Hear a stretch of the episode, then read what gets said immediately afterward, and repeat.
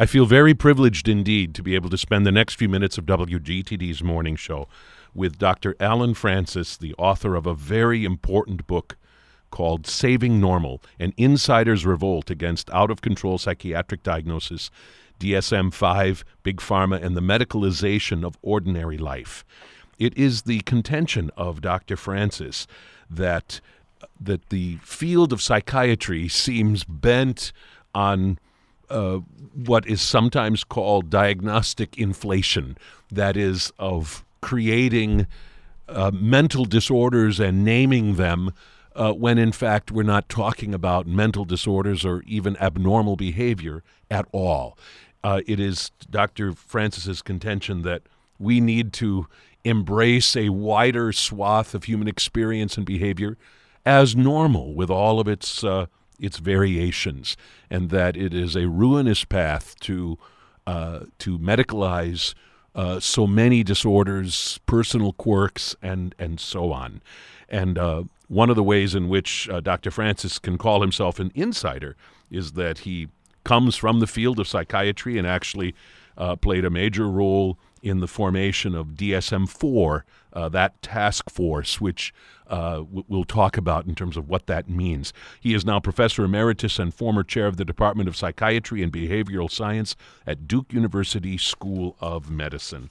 And the book Saving Normal is available in paperback from William Morrow, an imprint of HarperCollins. Dr. Allen Frances, we welcome you to the morning show. Well, thank you. I wish I could summarize my book as well as you did. well, I appreciate that compliment very much. Um, maybe we can begin by this intriguing choice of words in your subtitle where you call it an insider's revolt. In other words, you are not from the outside looking in. You consider yourself a, an insider, particularly because of the role you played in the formation of a manual called DSM 4. Um, tell our listeners what this manual uh, is all about, the Diagnostic and Statistical Manual. Well, yeah, it's, it's a it sounds dry, but it's a book that has way too much influence. It's a bestseller every year. It sells hundreds of thousands of copies every year, and it it sort of helps people decide what's normal and what's not, um, who'll get treatment, um, often what that treatment will be, who'll pay for it, and beyond the clinical, it's way too important in decisions about who gets what school service, who gets disability, who gets sent to jail versus uh, psychiatric treatment. Um, it's used in custody battles. Um, people may not be able to get a, a license to fly a plane if they have a psychiatric diagnosis. It has a kind of um, powerful influence on all sorts of decisions way beyond its competence. It's become more important and is good for itself and for society. You tell us in the book that there was a DSM 1 and a DSM 2, and then DSM 3, the third incarnation or third version of this uh, manual, um, which uh, emerged, I don't remember, but some decades ago. 1980, yeah. Right. And what was it about DSM 3 that was so dramatic? uh, and, uh, and and and important? Well, no one before DSM-3 cared the slightest bit about psychiatric diagnosis, and it was made, you know, very erratically, idiosyncratically. Two clinicians seeing a patient would come up with completely different answers, so the diagnosis was pretty much worthless, and that was destroying the credibility of psychiatry. What DSM-3 did was provide rules for the road, a set of criteria for each diagnosis, checklist of symptoms and behaviors and durations and this meant that under ideal conditions, uh, people could agree. Diagnosis made sense. The real surprise was that the public embraced this in the weirdest way. That um, before DSM-3, the predominant model in, in, psychiatry was psychoanalytic, and people would be discussing their dreams at, at cocktail parties. DSM-3 caught the public imagination. It sold like crazy, and people began to diagnose themselves, diagnose their wives and bosses. It became the, a, to- a hot topic, hmm. and then the drug companies really just grabbed it. Right. Um, and uh, they saw in it a tremendous marketing device. Instead of having to push pills, they could push ills. They could push psychiatric disorders. And if they could convince the public that um, psychiatric disorder was everywhere, that it was a chemical imbalance, that it required a chemical solution, that would be the best way in the world to sell pills. And they have just um, you know, made fortunes uh, misleading people into thinking they had psychiatric illness. Right. You you write DSM three was wildly overbought, both literally and metaphorically. To everyone's surprise, it became a perennial bestseller with hundreds of thousands of copies sold every year, many more than there are mental health workers. DSM 3 was the victim of its own success. It became the Bible of psychiatry to the exclusion of other aspects of the field that should not have been, but were, cast beneath its shadow. Explain to our listeners the role that you played in uh, the task force charged with DSM 4, which would have been the next reworking of the uh, diag- uh, Diagnostic and Statistical Manual. Tell us what your responsibilities were and what you sought to do. Well, I was in charge of it, so I, I got to pick the people who'd be working on it, uh, establish the method that we would use, and I was concerned about overdiagnosis then, and so we, we established a method that would, we thought, strangle change.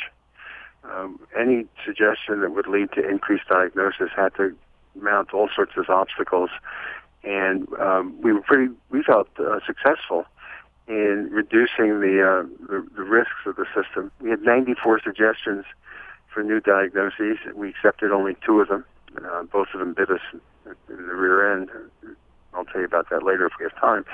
But we, we felt at the time that we'd done our job. It turned out that the um, there have been at least three major epidemics, fake epidemics, of mental disorders since DSM-4. So we failed. We thought we were successful in, in reducing the risks, but we failed. The um, three three epidemics are ADHD, which has more than tripled since DSM-4 was published. Um, autism has gone up by about 40 times. Um, the rate of bipolar disorder has gone up dramatically, and uh, the different reasons in each instance. But the, the biggest and most preventable cause of diagnostic inflation, aside from the fact that the system is too loose, is the enormous power of drug companies to move mountains to get people to feel that they're sick. And in um, 1998, about four years after DSM-4 was published, they got this amazing um, freedom um, to advertise directly to consumers and, and to you know flood the airwaves, the internet, magazines with um, advertisements that uh, had people who looked just like you and me, but it turned out no, they had a mental disorder, and that mental disorders were easy to diagnose but often missed. That um, the were always chemical imbalance that required a pill, and then they'd always end with "ask your doctor." Meanwhile, they'd be marketing the doctors like crazy with um, salespeople who were uh, the most beautiful men and women this side of Hollywood waiters, and um, the doctors always had armed on their shelves a free sample of uh, psychiatric drug and the easiest way to get a patient out of the office quickly would be to uh, give them a pill. It turns out that 80% of psychiatry now is not done by psychiatrists. 80% of psychiatric medicine is being prescribed by primary care doctors. And get this, one in five Americans are taking a psychiatric medicine.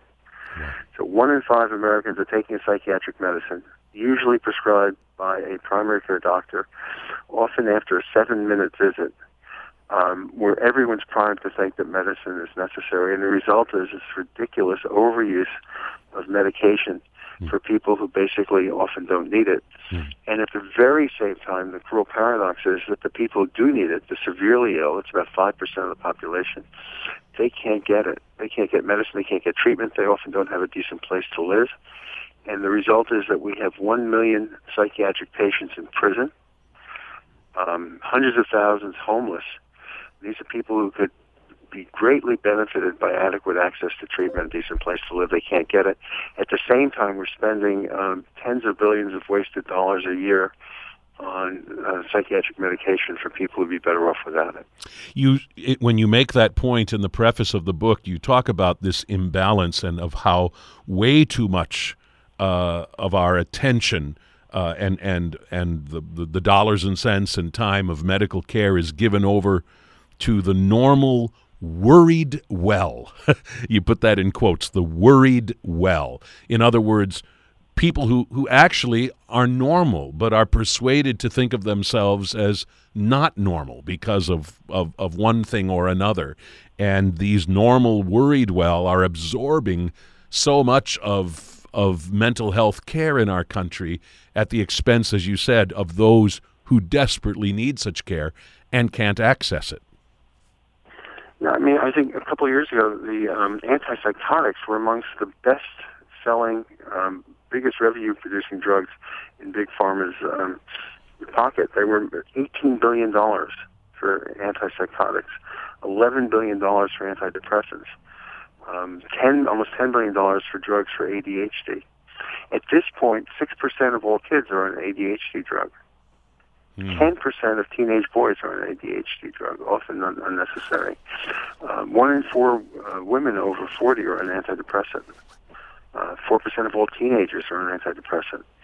Um, it's just gotten way out of hand. It's, it's, it's actually outrageous how drugs are being misused in the general population and being withheld from the people who really need them. One of the uh, concerns you raise beyond just the uh, the specifics of what is contained in DSM-5, the most recent uh, version of the Diagnostic and Statistical Manual, is the fact that the process by which it took shape uh, was to to in your mind to a f- far too much an extent closed and secretive. Help us understand the process by which this manual gets put together and to what extent indeed it is a secretive process and and in and what way in which that contributes to uh, this very serious problem that you're outlining. Well, psychiatry is just a special case of all of medicine. Most guidelines for treatment and, and for definition of disease are created by professional associations. And professional associations have an inherent conflict of interest. Experts always want to expand their area. Um, sometimes there's a financial conflict of interest, but that's been overrated. The biggest problem is that experts have an intellectual and emotional conflict of interest. They come to believe the work in their area too much. They have an emotional attachment to their pet diagnoses. They worry greatly about patients who are missed because the criteria are too loose, uh, too too tight. They never worry about patients who will be mislabeled uh, because the criteria are too loose. Experts always assume that their suggestions will be carried out under best practice uh, conditions, and very often suggestions made in guidelines are carried out instead in worst practice conditions. There's nothing worse than making a psychiatric diagnosis in seven minutes by a primary care doctor. The moment of getting a diagnosis can be a, a, a change point in a person's life. It can be a great thing the diagnosis is necessary, is, is accurate, the treatment is necessary. It can be a terrible thing if the diagnosis is inaccurate and may haunt the person for life. The act of diagnosis should be taken enormously seriously by everyone concerned. It's like buying a house or getting married. It's usually not, and experts don't understand that, so they will make up a set of criteria that might work for them but will be disastrous when the drug companies can market it to primary care doctors. And so one of the, the, things I suggest is that we shouldn't allow the experts in the field, not just psychiatry, diabetes experts shouldn't be allowed to define diabetes by themselves. You need their input, but they shouldn't have the final say. Hypertension doctors will tend to always lower the uh, blood pressure that's abnormal. You need to have uh, a kind of broader outlook that doesn't allow the professionals, uh, the experts in the field, to call the final shots. Hmm. We're speaking with Dr. Allen Frances and talking about his book, Saving Normal An Insider's Revolt Against Out of Control Psychiatric Diagnosis, DSM 5, Big Pharma, and the Medicalization of Ordinary Life.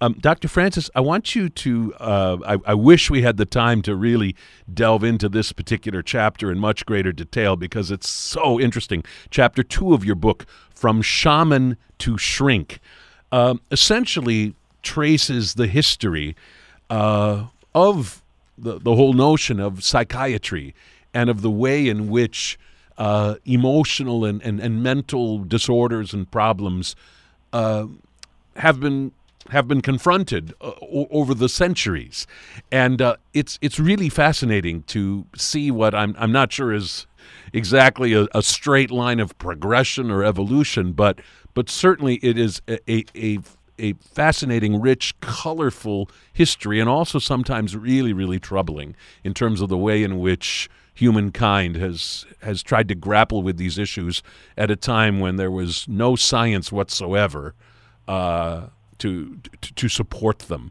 Um, I guess my, my, my main question is uh, what is important about know, knowing this history in terms of understanding this present crisis uh, that that you describe in the rest of the book.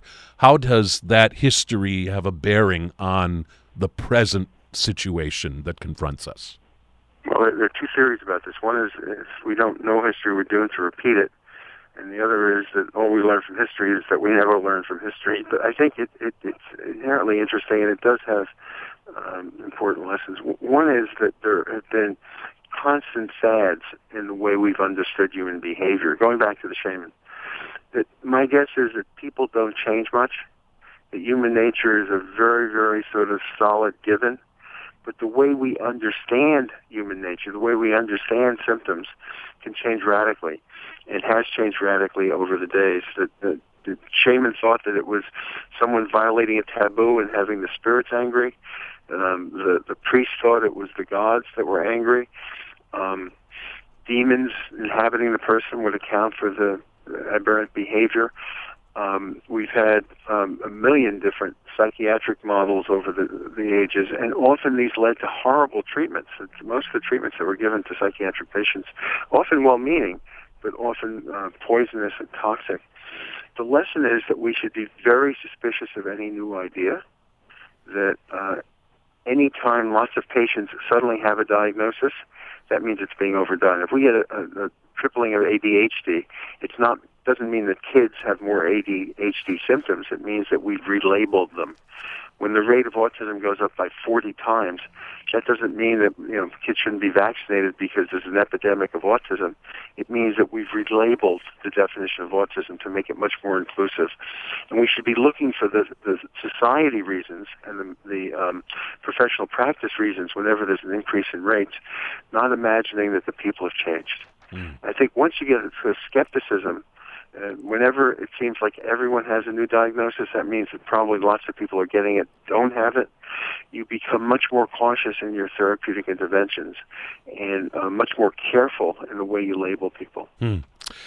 Uh, one of the most uh, intriguing points you make, I think, in the book is helping us understand uh, the human need to label, to name. And and the fact that we we almost seem wired to do this, and uh, and this is a particular field in which we seem especially hungry, and, and maybe it is because of the kind of intangibility of of the typical mental illness or emotional disorder that uh, naming it, giving it a title, putting it in a book, listing a criteria of symptoms, and so on sort of gives us a handle by which we can maybe approach and confront and potentially treat uh, these disorders, which can otherwise be so so bewildering, so disconcerting. Can you uh, talk a moment about this urge we have to name, and uh, and why that it is especially present in this arena? You know, I think that the human condition isn't easy. It never has been. Uh, we've always struggled with external uh, traumas and stresses and, and difficulties, and with internal um, symptoms and reactions that, that were puzzling and disturbing. You take a patient today who has psychiatric symptoms, and if you label them, and if you label them accurately, it's a wonderful moment. I mean, I think the best moments I've had in psychiatry are with people who've um, come in in the worst day of their lives, um, feeling that um, there's no way of understanding their problems, that they're uniquely damned, and that they're doomed to a future of uh, continuing distress. And explaining in simple, matter of fact, this isn't rocket science terms, what the problem is and um, how we understand its, its, its causation, what's the likely prognosis and course, and how we can improve it with treatment. And at the end of 45 minutes, a person's life looks completely different. They go from being alone and uh, misunderstood to having a sense of optimism about the future. It's a very satisfying moment for the patient, very satisfying for me or any person who's participated in something like this. The trouble is that um, very often the education and the labeling is done by someone who doesn't have much expertise and spends seven minutes doing it and so too influenced by drug companies. Under those circumstances, the diagnosis is often wrong. And once given, has a life of its own. That once you get a diagnosis, it's very hard to eliminate. It tends to live in the chart. It lives in your mind. It lives in other people's minds. And if it's inaccurate, it can lead to disastrous downstream consequences. So the tendency to label is, is a way of controlling. Uh, which otherwise otherwise feels uncontrollable. It's a natural, it's a useful way. It's the way we cognitively shape our world, but it can also lead to premature closure around wrong answers that will cause much more harm than good. Hmm. You make an important point that psychiatry is not alone in this kind of overreaching it is uh, just one example of what you call the bloat and waste that characterizes all of U.S. medicine. When it comes to confronting it, uh, does does this particular issue present enough unique challenges that it needs to be attacked in sort of a unique way versus through other avenues that would seek to sort of revise and, and, and reshape the, the, the, the overall medical system in this country?